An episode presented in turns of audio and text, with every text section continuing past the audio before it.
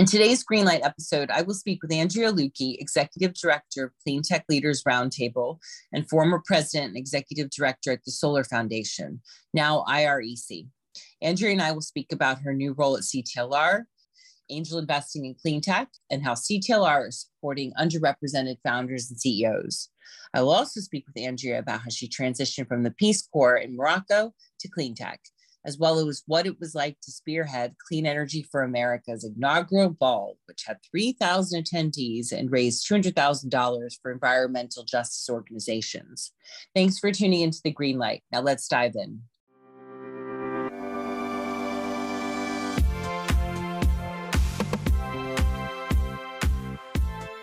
I'm Catherine McLean, founder and CEO of Dylan Green, and today I have with me Andrea Luecke. Welcome, Andrea. Hi, Catherine. How are you? Good. Thank you. Good. Andrea is joining us from Rhode Island. I think she's my first podcast guest that I've had from Rhode Island. Welcome. we have a population of uh, 2000, so I may be your first and last. First and last, yeah. so I want to talk a bit about some of your career history and then obviously what your current position is now as the executive director of CTLR, for those who may know the Clean Tech Leaders Roundtable. So you started off at City of Milwaukee to the Solar Foundation, which is now Interstate Renewable Energy Council. Tell us a little bit about your very impressive background and about your new role, which congratulations, by the way. Oh, thanks. Impressive. Uh, it always makes me chuckle when somebody says I have an impressive background. I have very humble roots. I uh, grew up in rural Wisconsin, um, mm-hmm. hiking, biking, riding horses. I lived in the very, very beautiful Driftless area and went to public school. And as soon as I was old enough, I got the heck out of there and did a lot of international travel had a lot of adventures, mm-hmm. more public school, and then yeah, eventually I had some career success. But yeah, it's been a little bit of a circular path. There was definitely no roadmap for me to follow. I didn't have any mentors, not a lot of guidance. Paved my own way, and definitely at some point we uh, should grab a glass of wine and I'll tell you about the story when I uh, walked home from central Mexico.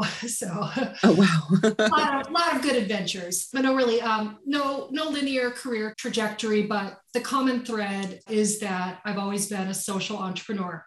Mm-hmm. From the very beginning, I was interested in rainforest conservation, then international development, then solar research and education, and then now clean tech community and ecosystem building. it's, it's been really awesome it's been a, a, wonderful sort of circular journey and it's really forced me to embrace change and also trust in my abilities to transform and to mm-hmm. design the life that i want um, mm-hmm. that i want to lead and so it's been great but yes as you suggested most people know me from when i was president and executive director of the solar foundation i did that for over 10 years moved lots of mountains, made a big mark. I'm really proud of all of that work, but those mountains, they were very heavy.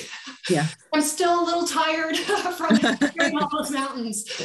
Um, so after 10 years, I did make a conscious decision to step down in order to take care of my own health and the health of my family. I have a nine-year-old daughter who needed me, and of course, uh, some aging parents. And it was a global pandemic, and change was all around. So so yeah. I initiated the change and I knew that the Solar Foundation would be in, in great hands with IREC. I personally go way back with IREC with Jane Weissman and uh, Joe Sarubbi and all of the workforce OGs over at IREC. So I've, I've known them forever. And there's just a lot of mission alignment between the Solar Foundation and IREC. Plus, IREC knows how to manage federal funds, and that was the bulk of our funding. And so, right they were really a natural fit to absorb our programs and, and staff. And it made leaving that much easier because I really loved it. I loved the Solar Foundation. It was my baby. I raised it. I needed a break and I was really eager to take some time off and explore new opportunities. And so in my year off, I hiked a lot. I became a, a yoga practitioner. I got back involved with Rainforest, uh, nonprofit that I helped to start in high school when I was a student activist I did some coaching and some consulting on the side. And, and that, that sort of got me into the Clean Tech Leaders Roundtable because I was a consultant too uh, Clean Tech Leaders Roundtable in my year off. I was the head organizer for them for the Clean Energy for America mm-hmm. inaugural ball. oh, nice. I remember that. I was there. Yeah, yeah. yeah, that was a big smash. So we had over 3,000 attendees. It was a virtual event to commemorate the election and the inauguration of President Biden and Vice President Harris.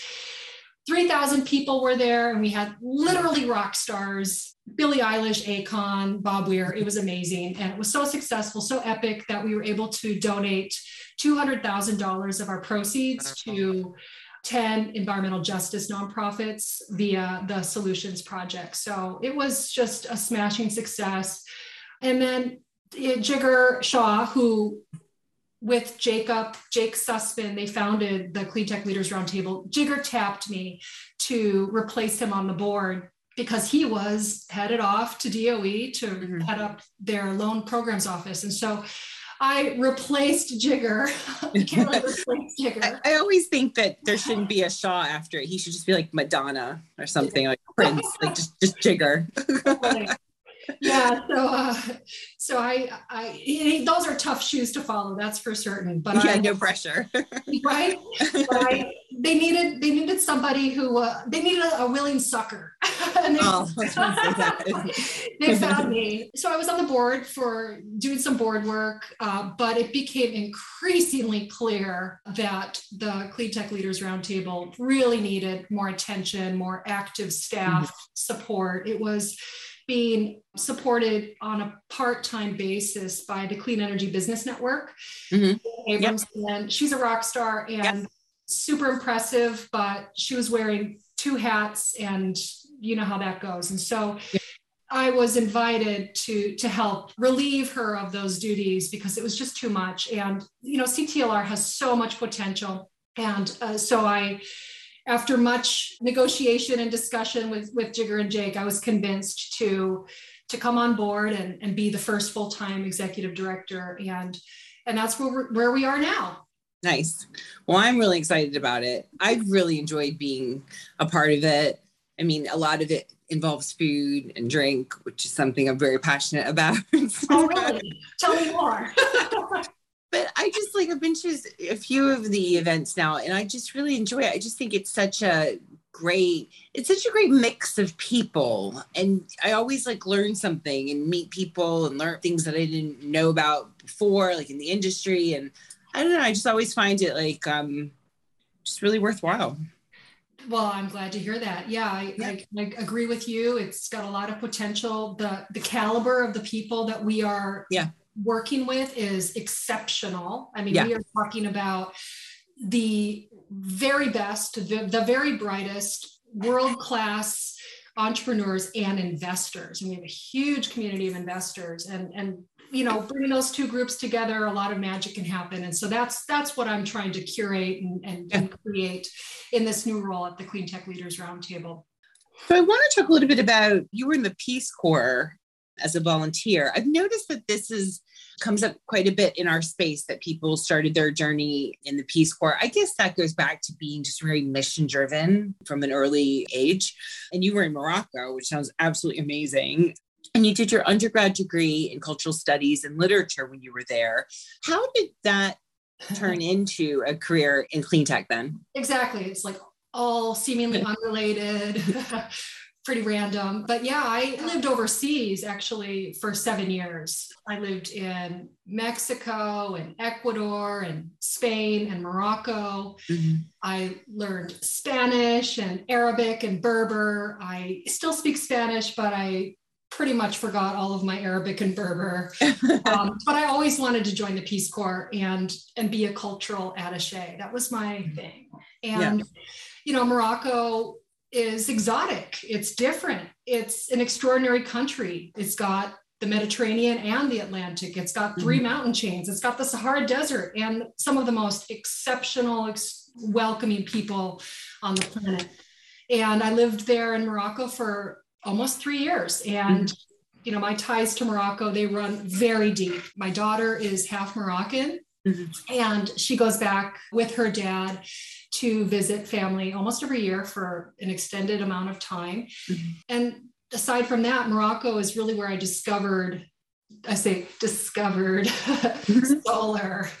There was a group and fairly defunct now, struggling, but in the early 10s or in the I don't even know how to say it, in the late O's. yeah. The late 2000s, there was a group called Desertec, and they are a consortium of governments and major companies that wanted to put massive CSP plants in the Saharan desert to export the power to Europe and presumably cities in North Africa and Central Africa. And I just thought that was the coolest thing in the world. And at that point, and this was back in 2005 or something, I heard the statistic that, you know, one hour of solar power is all we need for all of the Earth's power needs for an entire year. And I, that just blew my mind. And I, yeah. I couldn't get over that. Of course, you know, I'm just a sun worshiper like everybody else. The sun is fantastic. And I just couldn't get over the potential. So it was really, really there in Morocco that mm-hmm. I decided to go back to school, get my master's, got my master's in business, nonprofit specialization and my dream was to be the executive director of an environmental organization, maybe a solar nonprofit. Mm-hmm. And I, I chose to attend grad school in Milwaukee because it was free and I'm cheap. I received a fellowship which covered all of my costs. And I also, um, through this fellowship, I was paid to work at the city of Milwaukee running their solar energy program, Milwaukee Shines. So I was like, check check this is yeah. great you know perfect alignment and then of course when my grad program was over so was my contract with the city mm-hmm. and so i was really at that time ready to be recruited and i was instantly recruited by the solar foundation um, and i worked my dream job for 10 years and it, it was a great very uh, synergistic uh, time in my life mm-hmm. That's great. I love that. I mean, it was sort of your like aha moment, wasn't it? Yeah. Like, ah, this is it. This is what I want to do. Yeah. I also feel like it's good sometimes to like let your travels take you different places and keep an open mind to what you want to be when you grow up. If you like, I always say like life is what happens when you're making plans for it. Just keep an open mind, like because the journey is happening all around you all the time. I think some people get so focused on like their plan. Good, so, good to travel, good to see the world. It's so that's important. Where, that's where it's at. so important.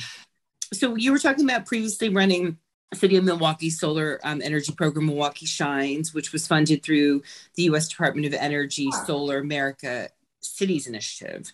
You also, when you were there, put together one of the nation's first PACE programs.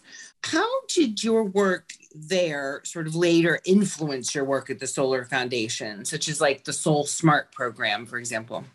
Yeah, it was really a very smooth transition. The city of Milwaukee was one of 25 Solar America cities. DOE had this big program. Mm-hmm. They awarded 25 cities, and those 25 cities received a lot of special attention from the labs like NREL and Sandia. We received me and all the other leaders of the 24 the 24 other cities we received all of this attention like technical assistance help doing all these site assessment reports and we did a manufacturing study in milwaukee we, we had a lot of policy support and it was it was amazing i was very fortunate i greatly benefited from that the city of milwaukee greatly benefited from that it really allowed Milwaukee, uh, which is an inconspicuous Rust Belt city in the middle of nowhere, to really form an edge mm-hmm. policy and, and programs. And, and this is an edge that they continue to build on today. So, like all of these cities that were Solar America cities, we were all tasked with implementing low cost and no cost financing programs and we decided at the city of Milwaukee to do PACE, and we were one of the, the nation's first PACE programs. PACE just really clicked with our city council because it was something that they could control themselves through the assessor's office. But we also did zoning and building codes, and we mm-hmm. also really learned to think about economic development through the lens of solar. Right. And all of that is what I sort of took back with me to this, you know, or, or took with me to the Solar Foundation. And when that funding opportunity from the Department of Energy hit for SolSmart, I was like, first in line to apply. Basically, in a matter of two hours, Philip Haddix, Alex Wynn, and I, we had formed our team. We put together this incredible team and we wrote a proposal and we won $10 million. And wow. that was a lot of money. That's a lot of money now. It is. But I mean, there, it seems like there's zeros now on everything. Like everything is yeah. just exponentially growing so quickly. Yeah. But yes, we got a $10 million grant and we were so good about implementing the grant that it's now since been renewed and expanded and extended numerous times, multiple times. And it all kind of stems back from because SolSmart is all about policies and programs for local governments. And so it all mm-hmm. stems back to my work. I don't want to take credit for everything, but definitely my work at the city of Milwaukee was foundational for giving us that baseline knowledge so that we could run some programs on the sort of soft cost reduction, city and county, local government uh, implementation side. And then, yeah, like I said, when SolSmart hit that funding opportunity, we were like on it and we yeah. got it right away. And that really kickstarted us. That created an enormous amount of growth. We more than tripled in size overnight. We had a lot of uh, hurdles then of course compliance issues staffing issues and then you know the job got a lot less fun but it was also we were making a difference and having an impact solsmart its objective was to get 300 cities and counties to become solar friendly mm-hmm. work with us make some changes create a market uh, friendly marketplace for solar and solar companies. Mm-hmm. And now we're talking about 500, 600 cities and counties. It is just going gangbusters. And it's, it's one of the most successful programs, I think, that's come out of the soft cost side of DOE's solar program ever. That's amazing. Really amazing. I want to talk about, as a lot of people know, I'm very passionate about diversity within our industry, but you've obviously been a champion of this long before it was talked about in such depth as it is now. So you spent many years at the Solar Foundation, REC, we're now calling it. In fact, I believe you were the first employee at Solar Foundation, as you've mentioned. And looking back in your time there, some of the accomplishments that you're most proud of I would assume would be something like the SolSmart program. But but personally, I'm a big fan of this kind of solar job census and diversity study. I actually think I have it on my website if you notice. I don't know if you noticed. I'm glad to hear that. I have that SEIA's, SEIA's information as well, because they've done a lot around this uh, topic as well. I really want to hear about how this came about for you. Like, when was that moment you sort of felt like this needs to be talked about? It's not being talked about. We need to have some data. Walk me through that. Yeah. So, yeah, yeah, I was the first employee grew it from zero, literally had a zero dollar budget, no staff, no mm-hmm. endowment, nothing. And grew it to $6 million at our peak before I left and spun it into IREC. Super proud of all of the work, SolSmart, the work that we did in Puerto Rico through Solar Saves Lives, mm-hmm. uh, the Solar Schools, the National Solar Schools Consortium. I mean, we're just an incredibly prolific organization but the thing that I love the most is the solar job census. It presented the most opportunity. It was the biggest gap that needed to be filled. And that jobs messaging, I knew from my work at the city of Milwaukee, resonates with politicians and yeah. political leaders and don't talk about climate don't talk about environment you know we, we could talk with each other about that but when it comes to getting policies passed the only way is to talk about it through that economic and jobs lens. And so right. from the very beginning, we knew that the solar job census was going to be something. And it was at first, in the first year, it was just this tiny little report. I barely had enough money to even do a national number. Um, and the first number was like 93,000 solar workers in 2010. And then got some good media attention. People were like, oh, this is good. And the, the, methodology looks good. And we, we hired BW Research Partnership to do the methodology and the stats on the back end. And they did an amazing job all throughout. And super defensible, highly credible methodology. And, and then I had to go to war with everybody, the, the EEI and all of the naysayers and really defend the methodology. But we were able to defend it Right. And that attracted attention and resources. And my goal with it was to get statistically significant solar jobs numbers for all 50 states. And I thought, wow, if we could do that, that's just amazing. We not only did that, we actually were able to get statistically significant for all districts, federal and congressional districts in all 50 states. So we had tens of thousands of statistically significant data numbers right. that were just incredibly useful and were used in nearly every policy proceeding, legislative briefing and hearing and used by SEIA, used by Vote Solar and everybody.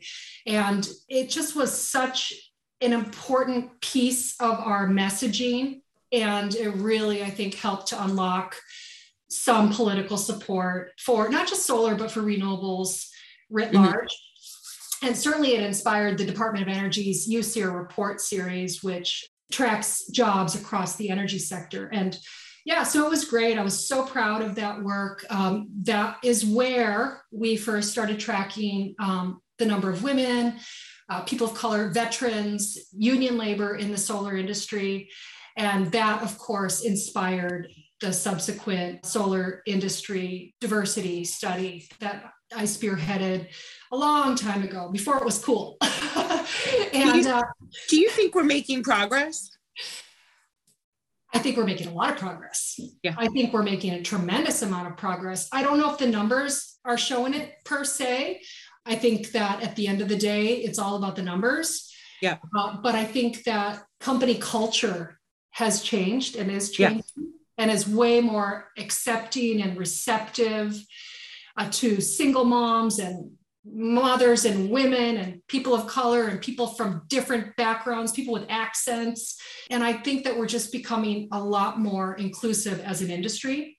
Yeah. Vis-a-vis our culture. And so that's that's terrific. And I love that. And that's uh, in part what I am infusing into the Clean Tech Leaders Roundtable.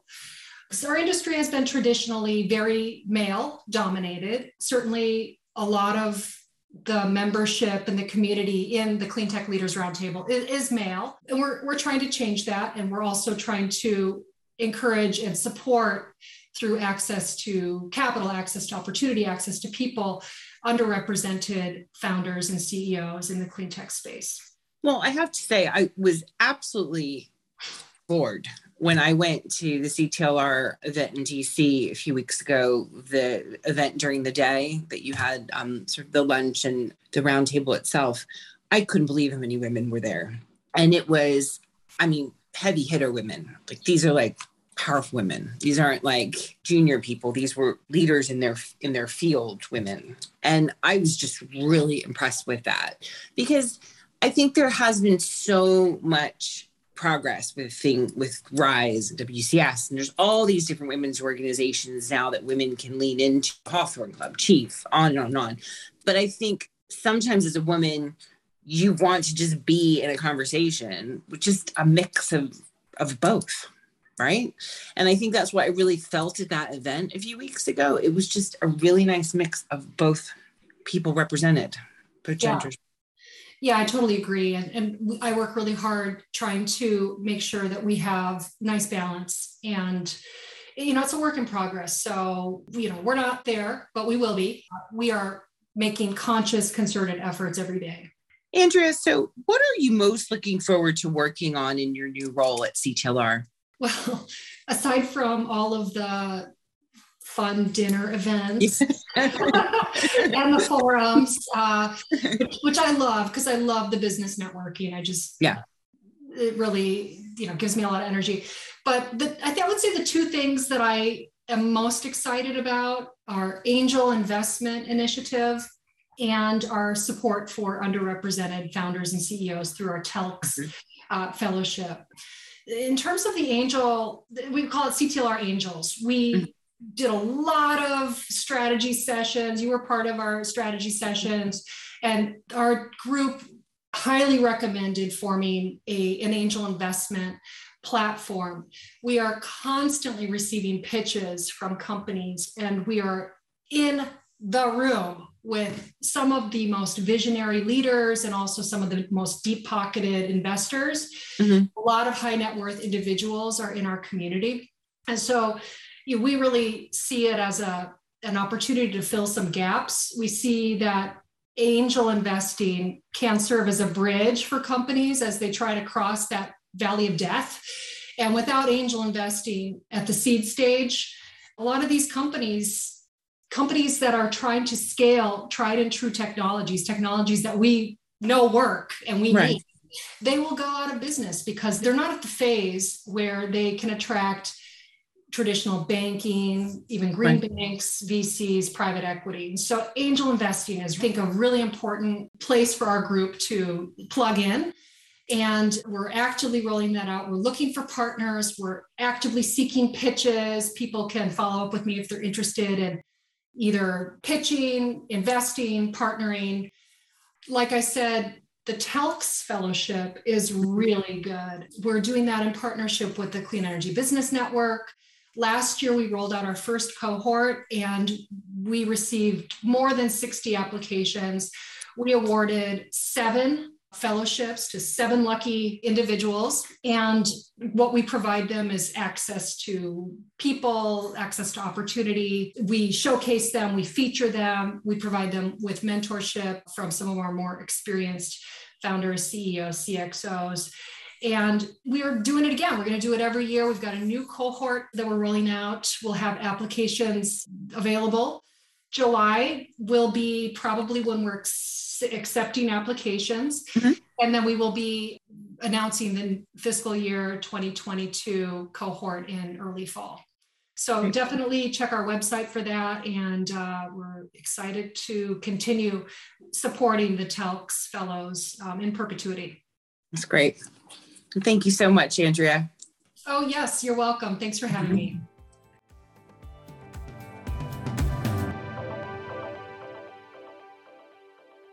Thanks for listening to the Greenlight podcast. Are you looking for your next role in climate tech? Join the latest growing network of clean tech professionals and be the first to know about when industry leading clean tech companies first post new job openings, from development to finance to marketing, by checking out our website, dylan-green.com slash latest hyphen jobs. Dylan Green is transforming business through talent. You can also find us on YouTube where we engage with today's top clean energy leaders.